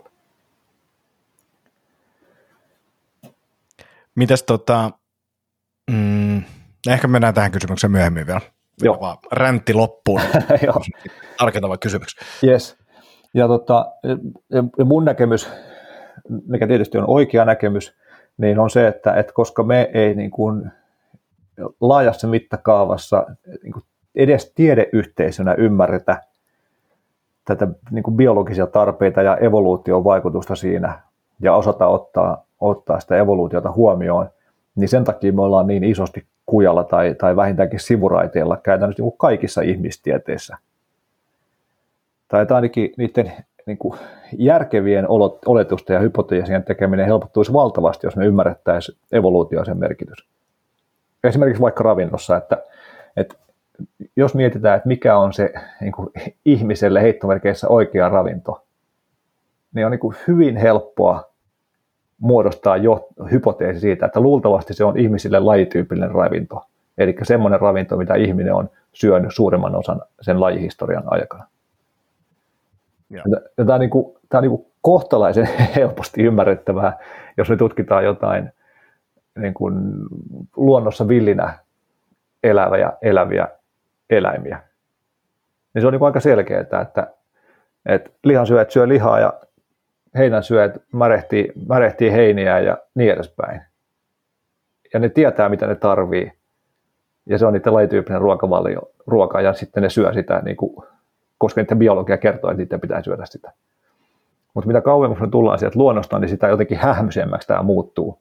Esimerkiksi se, että mitä kotieläimille pitäisi syöttää tai, tai tuotantoeläimille.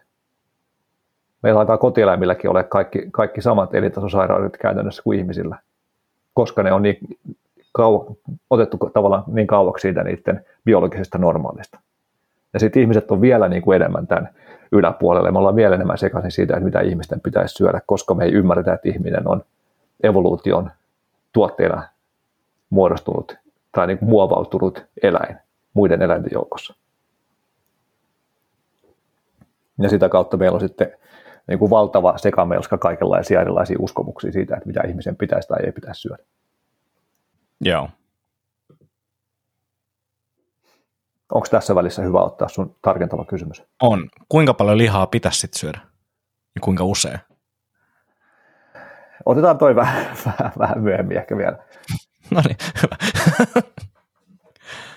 Joo, tai, tai tähän vastauksena, että lajityypillinen määrä. Mm. Mikä vaihtelee, vaihtelee merkittävästi, mutta, mutta tota, katsotaanpa. Ei ollut auki tuossa sitä, sitä sivua, mutta siis se, jos mä nyt heitän hatusta, niin ää, Niin, no siis, niin, minkä verran lihaa pitäisi syödä, voi olla jotain sadan prosentin ja, ja siitä pienempien prosenttien välillä, eli, eli jossain vaiheessa varmasti homo sapienskin esimerkiksi tänne pohjoisille leveyksille siirtyessä on ollut käytännössä pelkästään lihansyöjä. Mm. Ja voinut niin hyvin, että se on niin kuin vallottanut koko maa, maapallon ja siirtynyt elämään kaikille niille alueille, missä ihminen mitenkään pystyy elämään.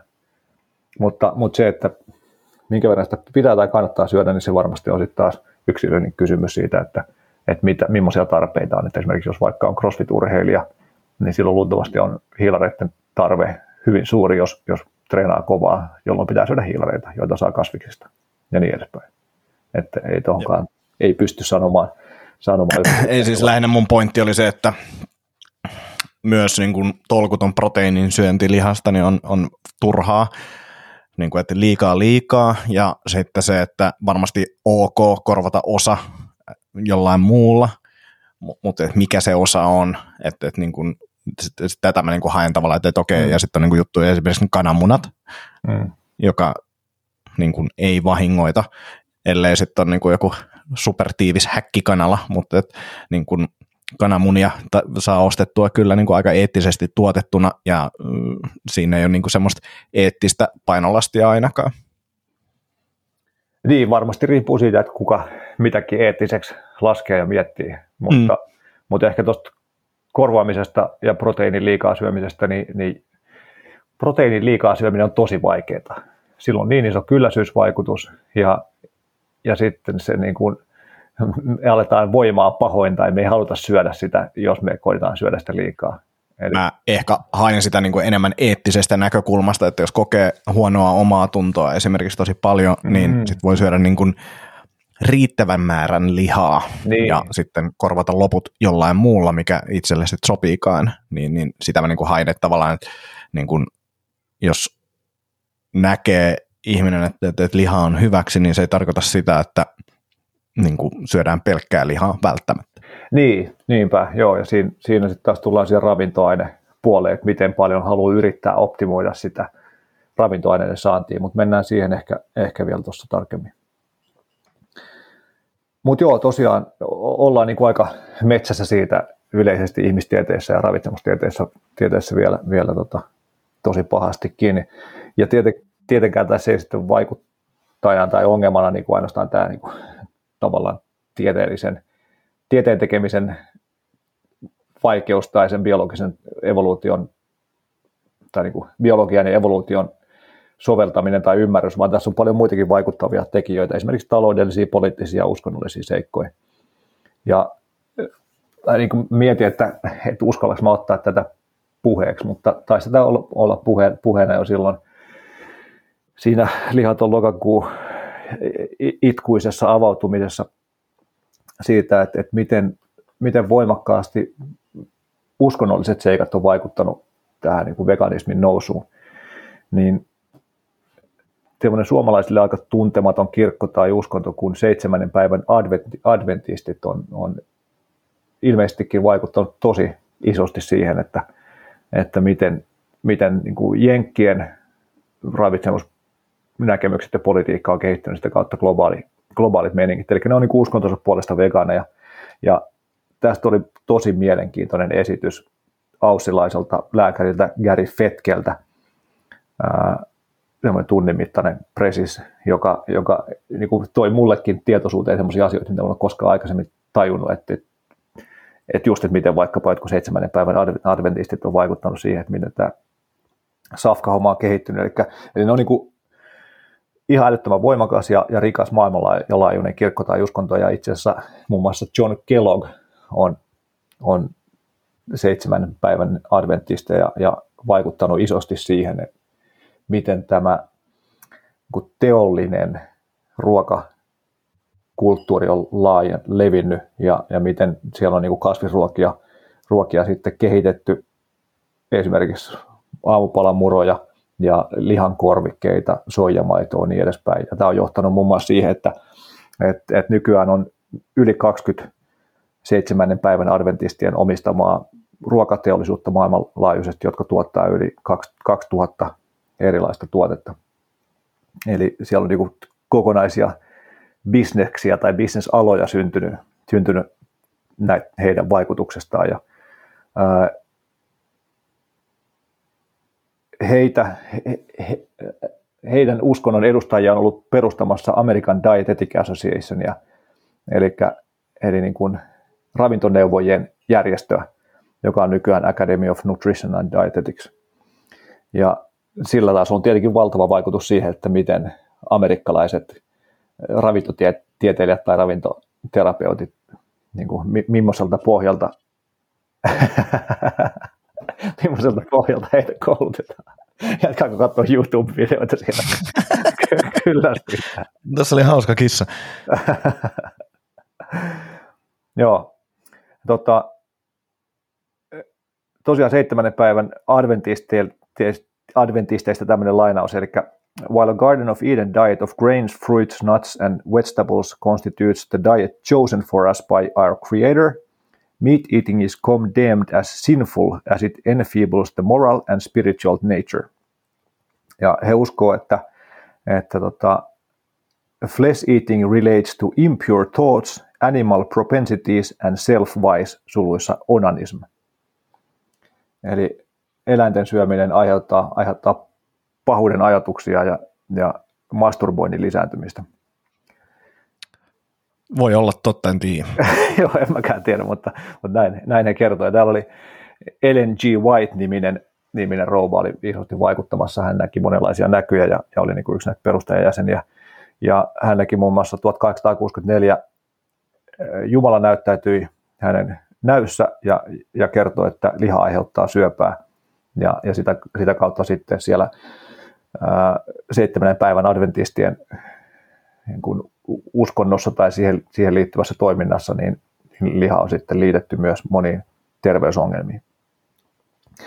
Eli tässä niin kuin pienenä esimerkkinä siitä, että mitä kaikkea muuta kuin mahdollisesti tieteellistä perustelua löytyy sieltä taustalta, että minkä takia me ollaan syömässä semmoista ruokaa tai syödään semmoista ruokaa kuin me syödään. Ja jos haluaisi tälleen kärjistää, niin, niin voisi sanoa, että, että sen takia, että, että tota, jenkkiläinen uskovainen nainen näki vuonna 1264 näkyjä, niin, niin koko, maailma on muuttuma, koko maailma ollaan muuttamassa vegaaniksi. Ehkä, ehkä pieni kärjistys, mutta ei, ei oikeasti kovin kaukana totuudesta. Tsekatkaa toi Käri Fetken pätkä, jos kiinnostutte tästä puolesta. Laitetaan linkit. Joo, laitetaan linkit. Linkit kuntoon, joo. Mutta joo, siis eli summa summarum tästä taustattamisesta, niin, niin, niin kuin meidän tieteellinen tilanne on kohtalaisen sekaisin ehkä sen takia, että sieltä puuttuu se, niin kuin ihmistieteistä puuttuu se tietty biologinen evoluution tuoma perusta, ja sitten, että siellä on valtavasti muitakin asioita vaikuttamassa siihen, että mitä me pidetään optimaalisen ruokavaliona kuin tiede, ja varsinkaan hyvä, hyvin tehty, tehty tiede. Mutta tota, Sacred Kausta, niin, niin en ole ehtinyt ihan kokonaan lukemaan, luin lähinnä sitä niin kuin planeetan terveyteen liittyvää osiota, eli, eli siinä on tavallaan niin kuin ihmisen terveysosuus, planeetan terveysosuus ja sitten eettiset kysymykset lihan syömiseen liittyen. Niin se löytyy siis myös leffana, että jos ei ole aikaa lukea kirjaa, niin olisiko aikaa katsoa se leffa mahdollisesti.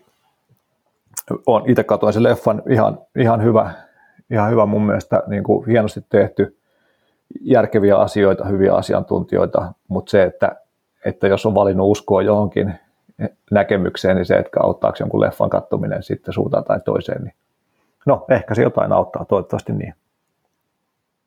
Mutta ehkä siellä on semmoisia niin peruspointteja siellä se, että, että niin kuin liha tai eläinperäinen ruoka ja eläinten rasva on essential, eli niin kuin välttämätöntä meidän, meidän elimistölle ja meidän terveydelle. Kestävää ruokasysteemiä ei voi pitää yllä ilman eläimistä saatavia inputteja tai niiden vaikutusta. Ja mahdollisesti tämmöinen globaali vegaaniruokavalio tai yleisesti vegaaniruokavalioon vaadittavat ruoantuotantotavat voi tuhota, tuhota enemmän elämää kuin kestävästi järjestetty karjan kasvatus ihmisten ruuaksi. Sehän on se niin kuin kaikista suurin, suurin synti tällä hetkellä on, on karja ja karjan kasvatus, tai näin niin kuin väitetään. Mutta ehkä tähän niin pointteja sillä, että, että selvittäkää, että mistä se teidän ruoka tulee. Mitä te syötte, mistä se tehdään, mitä inputteja se vaatii, miltä ne paikat näyttää, missä sitä ruokaa tehdään. Niin käytännössähän niin tämä tämänhetkinen vegaanisuuntaus ei ole mikään, niin kuin, että ostakaa naapurissa olevan luomutilan porkkanoita, vaan, vaan se, on niin kuin, se vaatii toteutuakseen valtavia määriä monokulttuuriviljelmiä, eli siis semmoisia viljelmiä, teollisia viljelmiä, missä viljellään vain yhtä kasvilajia. Viljaa, vehnää, maissia, papuja. Eli niin kuin täysin biologisesti epänormaali tila. Ja, ja se vaatii vielä erittäin paljon inputteja ulkopuolelta. Eli tarvitaan traktoreita ja niihin traktoreihin polttoainetta ja tarvitaan se maanmuokkausta ja, ja tarvitaan kemiallisia lannoitteita ja niin edespäin ja niin, niin edespäin. Et, et jonkun laskutoimituksen mukaan, mikä, mikä on katsonut muistaakseni Michael Pollanin kirjasta, oli, että, että saattaa olla 10 tai 20 kertaa enemmän fossiilisen polttoaineen kaloreita. Tai se suhde on se, että 10-20 10-20 fossiilisen polttoaineen kaloria tuottaa yhden kalorin ruokaa, niin kuin tässä teho, tehoviljelyssä, jota vihreäksi vallankumoukseksi kutsutaan. Eli sehän ei niin kuin voi mitenkään olla kestävää edes, edes siltä kannalta katsottuna.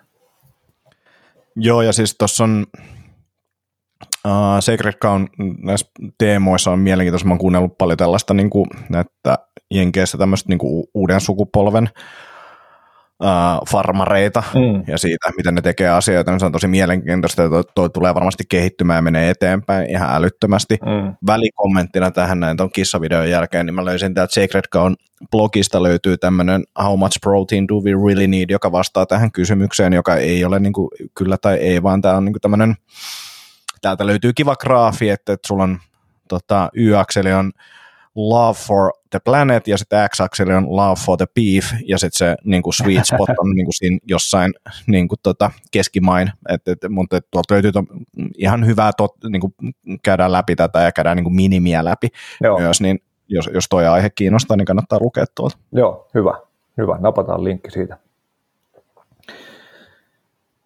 Joo, ehkä niin kuin tuosta vielä teollisesta viljelystä, niin, niin se vaatii lannoitteita, koska se maaperä köyhtyy koko ajan, kun siitä vaan otetaan ja otetaan. Niin kuin tällä hetkellä lähtee, lannoitteet tulee joko fossiilista lähteistä tai eläimistä. Jos me ollaan siirtymässä post-carbon yhteiskuntaan, jonka pitäisi olla eläimistä vapaa yhteiskunta, niin, niin mistä ne lannoitteet tulee? No totta kai tällä hetkellä on se näkemys siitä, että se tulee jollain tämmöisellä Power to X-menetelmällä, eli tehdään, tehdään sähköllä sitten ilmasta tai tai jostain muu, muusta sitä syntetisoidaan, mutta, mutta siinä taas on iso uskomus siihen, että me pystytään tekemään, tuo, tuomaan sinne maaperään kaikki ne aineet, joita ne kasvit tarvitsee kasvamiseen ja jotka me ihmiset tarvitaan siitä ruuasta, että me pystytään pysymään terveinä. Niin kuin siinä alussa puhuttiin niistä, niistä lapsista, joilla oli ravintoainepuutoksia. Joo. Niin tota, niin tosiaan niin tämä, on, tämä on tavallaan se yksi suuntaus, mihin, mihin tämmöinen globaali veganismi meitä ajaa niin valtavaan monokulttuuripeltojen hyödyntämiseen ja niin valtavia, valtavaan input-tarpeeseen, vs. se, että me käytettäisiin semmoisia ruoantuotannon menetelmiä, jotka on niin kuin itseään vahvistavia ja oikeasti kestäviä, eli semmoisia, mitkä voi olla niin kuin tuhannen vuoden päästä vielä samalla tavalla toimia niin, niin meillä on tämä niin valtava teknologiausko. Et mä aina uskotaan, että joku teknologinen ratkaisu tulee korjaamaan tämän tilanteen.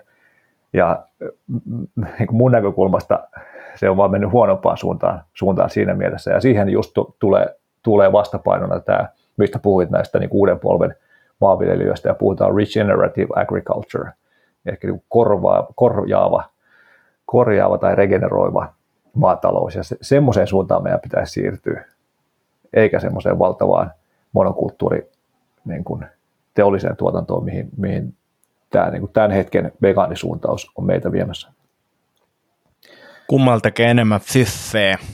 no siihen mä just tästä seuraavaksi olla tulossakin, että, että tosiaan tämä niin kuin siis isoja voittajia tässä on ruokateollisuuden jätit ja niin kuin jätti, jättiyhtiöt. Ja tähän itse asiassa Faja laittoi linkkiin maaseudun tulevaisuus artikkeli kaikkien city, cityvihreiden suosikkilehteen, niin tässä oli just, just tähän sopiva, sopiva juttu, mistä, mistä nostan tähän aika, aika montakin pointtia, mutta, mutta sen laitetaan linkki siihen myös. Tämä on niin kuin professori Frederick Leroy, on puhunut ruokakeskustelun vääristymisestä ja, ja sanoo näin, että olen kokenut, että ammattilaisena velvollisuuteni on tuoda keskusteluun myös toista näkökulmaa. Kotieläintuotantoa vastaan käydään kampanjaa, joka ei perustu tieteeseen. Niin tota, ää, niin sitten Liiro jatkaa tästä tässä artikkelissa, että Liiro on perehtynyt siihen, minkälaista liikehdintää lihavastaisen keskustelun taustalla on. Suuret sijoittajat ja yritykset ovat kiinnostuneita lihaa muistuttavista elintarvikkeista, koska niiden avulla voidaan kasvattaa voittoja. Monikansallisten yritysten liiketoiminta perustuu prosessointiin. Niille on kannattavaa, kun bisnes siirtyy eläinperäisestä ruoasta edullisempiin ja saatavuudeltaan helpompiin raaka-aineisiin. Tavallisesti ne käyttävät lihaa, munia ja maitoa, jos sen sijaan käytetäänkin tärkkelystä, öljyä ja lisäaineita, kustannukset laskevat. Samaan aikaan voidaan perustella, että kyseinen ruoka pelastaa maailman, koska keskusteluun eivät nouse eläinten hyvinvointi- ja ympäristökysymykset. Tota, tämä voisi kiteyttää mun mielestä silleen, että äh, on, onko jännä juttu, että ruokateollisuus nimenomaan haluaa kasvattaa teollisuutta eikä tällaisia farmeja? Niin, niinpä. niinpä. Ja siis yleisestikin niin kuin mun ymmärryksen mukaan yksi iso syy, syy sille, miksi me ollaan menty tämmöiseen teolliseen tuotantoon, on se, että, että se on niin kuin selkeästi siistimpää niin kuin sen, sen yrityksen hallinnan kannalta. Että helpompaa, että siellä on yksi ukkeli, joka ajelee sitä traktoria valtavilla alueilla, eikä sillä, että siellä on vaikka sata ihmistä, jotka vaikka pystyisi tuottaa sen saman ruoan, mutta ne saattaa järjestäytyä kaikenlaisiksi, kaikenlaisiksi ää, no, AY-liikkeet, työntekijäjärjestöiksi ja muiksi tämmöisiksi, se vaatii oikeuksia ja niin edespäin, niin on paljon parempi, että se, siellä on mahdollisimman paljon koneita ja muita ja vähän, vähän ihmisiä sitä hommaa tekemässä ja, ja tämmöistä niin regenerative agriculture-hommaa taas on, se on taas selkeästi enemmän työpainotteista kuin konepainotteista ja, ja, ja siellä, on, siellä on paljon pienemmät voitot tehtävissä. Aivan. Ja sitten tästä voi vielä silleen heittää, jos nyt hetken on foliohattu päässä, niin, niin, niin kummalla on enemmän lobbaamispotentiaalia mm. Ruokateollisuudella vai farmarilla? Mm, kyllä, juuri näin. En tiedä, mutta niin heitä vaan kyllä, kyllä, eikä me voida, voida arvata, sijoittunut arvo, tai siis valistunut arvaus voidaan tehdä. Joo, ja sitten niinku yksi semmoinen pointti, mikä mun mielestä unohtuu, mitä myös just, siis mun mielestä oli hyvä, tai no, niin, hyvä, että toit esille Diana Rogersin. Totta kai, koska Diana Rogers kirjoitti Rob Wolfin kanssa tuon Sacred Cow-kirjan, mutta siis Diana Rogersilla on tosi hyvää matskua podcastissa ja blogissa ja niin edespäin, niin, niin sieltä saanut itsekin taas lisää ymmärrystä näihin muihin puoliin, eli siitä, että miten niin kuin puskeminen tätä globaalia vegaaniutta kohti on tosi elitististä. Me katsotaan sitä vaan täältä meidän länsimaisten usein kaupungissa asuvien ihmisten näkökulmasta, jotka on vieraantunut siitä, ensinnäkin vieraantunut siitä niin kuin normaalista elämästä ja ruoantuotannosta, mutta myös siitä, että miltä se maa, maailma näyttää muualla kuin siellä heidän omassa kuplassa. Eli esimerkkinä vaikka se, että, että Afrikasta on tutkimusdataa siitä, että, että köyhissä oloissa elävistä lapsista pärjää parhaiten koulussa ne, jotka saa edes jotain eläinperäistä ruokaa. Eli se vaikuttaa niiden kognitioon, niin kuin tuossa aikaisemmin todettiin noista tutkimuksista. Ja globaalia puutoksia ravintoaineista isoimpia semmoisia on A-vitamiini, rauta ja proteiini. Eli taas semmoisia, mitä saadaan eläinperäisestä ruuista kaikista parhaiten. Ja monissa maissa naisilla ei ole oikeutta omistaa maata. Toivottavasti jossain vaiheessa on, mutta tällä hetkellä ei ole.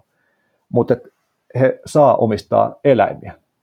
Eli se eläinten omistaminen ja niistä ruoan saaminen on valtava niin kuin, ravinnon turvaa ja köyhissä oloissa eläville ihmisille. Ja mitä sitten semmoiset alueet, missä ei käytännössä pysty tekemään, kasvattaa mitään, ainakaan ilman sitä valtavaa kastelua ja lannotusmäärää, mutta siellä pystyy laiduntamaan. Mm.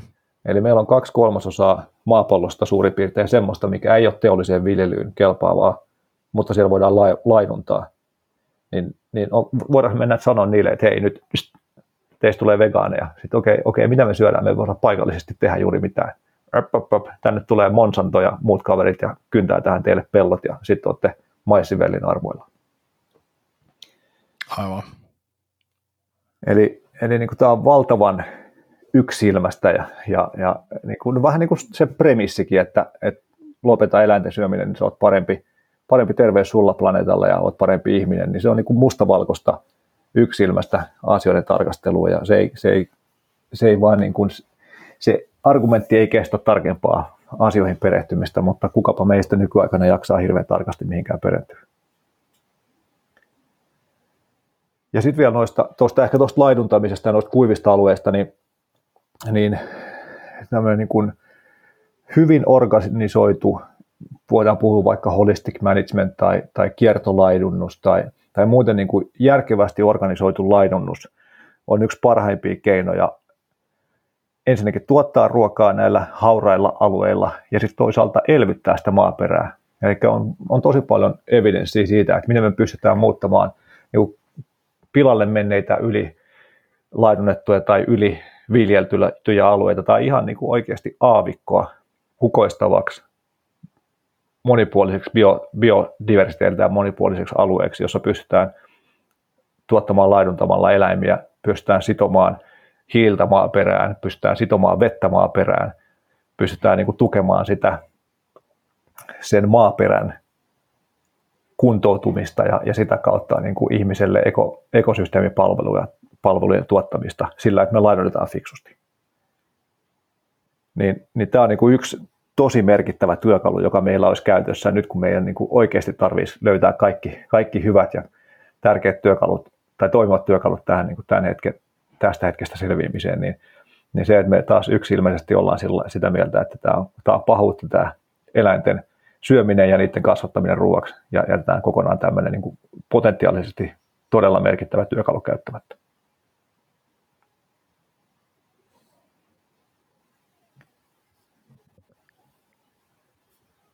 Jatketaanko?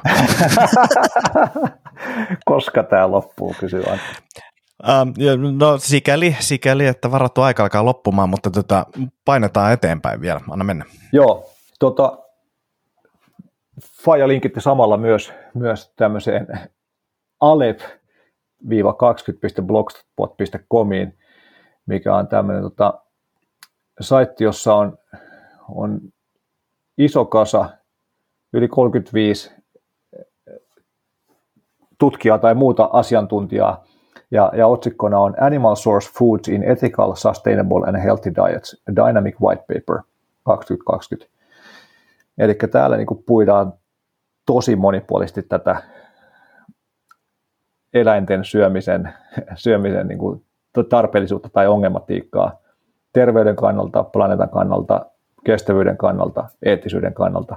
Ja, ja täällä on muun muassa se Fred, Fredrick Leroy, jota tuossa äsken siterasin sieltä maaseudun tulevaisuudesta, niin yksi näistä eksperteistä, tämä on niin kuin, käy, käy kurkkaavassa alep-20.blogspot.com, siis tämä näyttää niin kuin oikeasti joltain 2000-luvun alun kämäseltä blogilta, mikä on niin, kuin niin surullista, että niin kuin niin kuin heittoverkeissä vastapuolella on niin kuin huikaisevat dokumentit ja niin kuin todella hienot visuaaliset meiningit, ja sitten täällä on, täällä on meidän tutkijayhteisön paras yritys.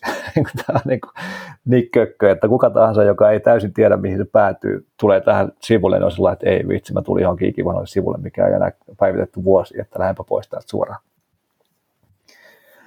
Ja sitten, sitten tässä on niin kuin iso otsikko, concept, what is this website about? Ja sitten tässä on niin kuin selitys siitä, että, että mihin tämä viittaa johonkin alfaa, alfakirjaimiin ja latinan alfaa ja alep tarkoittaa sitä ja tätä jollain protosiina glypfillä ja niin kuin, että ei, ei, että te ette voi odottaa, että kuka oikeasti jaksaa lukea tätä kolmea pidemmälle. Mutta, se ei ole heidän niin kuin, kore ydinosaamista. Ei, että, ei todella, ei ole. Ei muuta, niin siksi se näyttää siltä, mutta ehkä joku voi siesaa niitä. No mä just mietin, että jos mulla olisi parikymppiä ylimääräistä töhnää tilillä, niin mä sanoisin noille, että hei antakaa, että mä palkkaa jonkun webdesignerin tekemään teille vähän kivemmat sivut, vaikka Kiskon läpsin. Esimerkiksi. Mutta tota, mut joo, tässä siis nämä niinku viittaa tämä heidän logonsa ja tämä nimi, nimi lihaa ja lihan syömiseen ja, ja sitten siinä sanotaan, että this also knows, niinku, nämä niinku notions of strength, vitality, fertility and generosity on perinteisesti aina liittynyt lihan syömiseen ja throughout pre, human prehistory and history animals and animal source foods have always held these connotations as they were essential for, for survival and sustenance. Ja täällä niin kuin en valitettavasti ehtinyt lukea hirveän pitkälle, tietenkin osa täällä on, täällä on tuttu ja täälläkin, täältä itse asiassa lainasin osittain sitä seitsemännen päivän adventistien juttuja näin edespäin, mutta siis jos nämä asiat kiinnostaa ja jos on aikaa perehtyä toisin kuin tämä kysymyksen kysyjällä, niin, niin täältä varmasti löytyy vastaukset, jos ei kaikkiin, niin ainakin useampiin tämän aihepiirin kysymyksiin. Mutta jos on vaan. Niin, mielenkiintoista kuulla vaan, että, että, että tota, löytyykö aikaa kuunnella tämä podcast. Ehkä tätä voi kuunnella jonkun muun tekemisen lomassa, tämä on sillä helpompaa no, kuin kirjan lukeminen. Toivottavasti. Mutta tota, monet sun pitää päästä lähteä? Nyt, mutta... Okei. Okay. no mä voin jatkaa täällä yksin, mä painan sitten toppiin. tota, joo, ei me kauena. Äh, mutta tosiaan kysymyksessä kysyttiin niin perusteluja lihan syömiselle, niin tämä Alephin sivulta löytyy muun muassa se, että, että sieltä saa riittävän välttämättömän ravinnon, ja me, että me ollaan fysiologisesti adaptoituneita eläinten syömiseen – nutrientseja, eli ravintoaineita, ei aina saa parhaiten tai helposti kasviksista. Niin vaarassa olevien tai haavoittuvaisten populaatioiden spesiaaliset tarpeet saadaan täytettyä eläinten syömisellä. Ja niin kuin tuossa aikaisemminkin oli tutkimusta siitä, niin, niin eläinten, eläinten syömisen rajoittaminen voi laittaa nuorimmat riskin, riskin tai niin kuin lisätä sitä riskiä, tai niin, may put the young at risk. Ja evidenssi sille, että eläinten syömistä pitäisi isosti vähentää, on riittämätöntä. Eli meillä on paljon niin kuin väestötason tutkimusta, jotka ei välttämättä pysty osoittamaan kausaatiota, ja, ja sitten meillä on ää, interventiotutkimuksia, jotka ei ole osoittanut ongelmallisia vaikutuksia ja efektejä sillä, että me syödään eläimiä. Ja biokemikaaliset mekanismit ei ole kovin vakuuttavia sille, että miksi meidän ei pitäisi syödä eläimiä. Eli sieltä voi lukea näistä tarkemmin, tarkemmin tässä lyhyt yhteenveto niistä. Ja sitten muutama lainaus vielä tästä maaseudun tulevaisuuden artikkelissa, artikkelissa missä tämä Fredrik, Fredrik oli puhumassa. Eli, eli tota, ja selvää on, että läntisessä ruokavaliossa on jotain pielessä, koska meillä esiintyy monia sairauksia, kuten diabetesta. Sitä syytetään punaista lihaa, vaikka oikeasti taustalla voikin olla ultraprosessoitu ruoka. Ja tämä on mielestäni hauskaa, että me syötetään punaista lihaa siitä, jota me ollaan niin syöty aina, ihminen on aina syönyt punaista lihaa, ja sillä ei ollut ikinä tämmöistä määrää sairauksia kuin meillä nyt on. Niin miksi, mm. miten se voisi olla mahdollista, että se sama vanha ruoka aiheuttaa niitä sairauksia?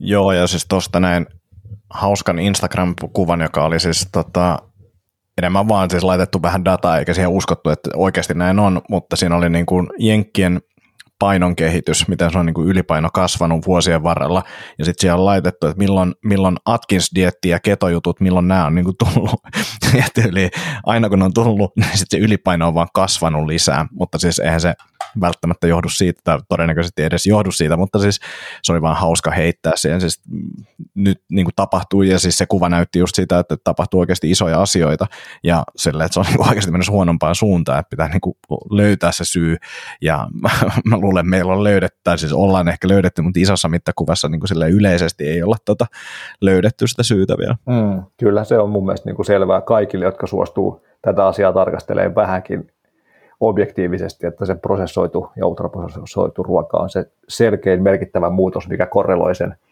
sen lihavuusepidemian kanssa, ja se, se, siihen löytyy myös muut evidenssit kuin vaan se korrelaatio, koska korrelaatio ei osoita kausaatiota, niin kuin tiedetään. Mm. Mediassa voi saada kuvan, että suuri enemmistö siirtyy vegaaniseen suuntaan, vaikka näin ei ole. Osa medioista saa rahoitusta suurilta yrityksiltä, mikä voi vaikuttaa uutisten sisältöön. Kotieläintuotannon ilmastovaikutuksia ei voi kiistää. Parannettavaa löytyy niin kotieläintuotannossa kuin kasvinviljelyssäkin, Liiroi sanoo.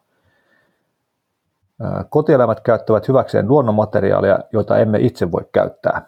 Esimerkiksi syödään, syövät heinää ja, ja tuottavat siitä sitten ravintoainetiheitä lihaa, niin kuin, niin kuin noi lehmät tekee tai naudat. Ja lainnut maalla, joka ei sovellu kasvinviljelyyn. Kotieläimet pitävät yllä luonnollista ravinteiden kiertoa. Hyvillä toimenpiteillä nurmimaastakin tulee hiilinielu.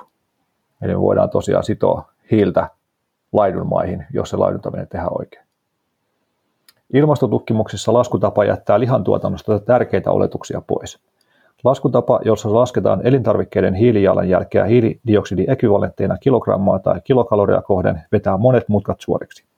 Tärkeää on huomioida myös se, kuinka paljon ravintoarvoja nämä elintarvikkeet tuottavat.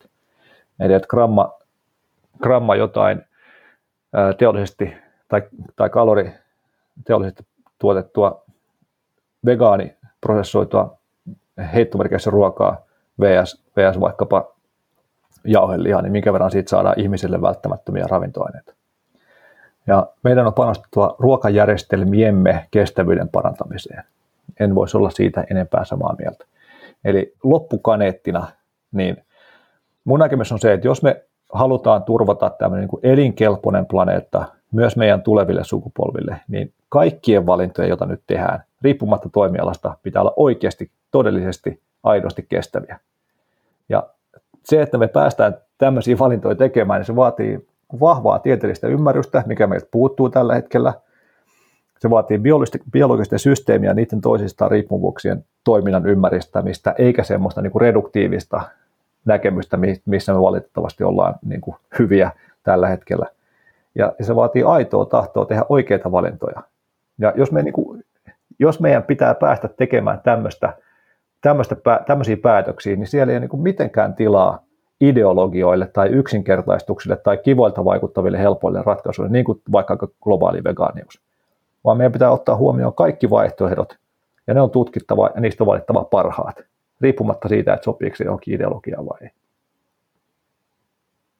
Samaa mieltä, samaa mieltä. Hyvä loppukaneetti. Hyvä, kiitos selvittiin tästä. Hei.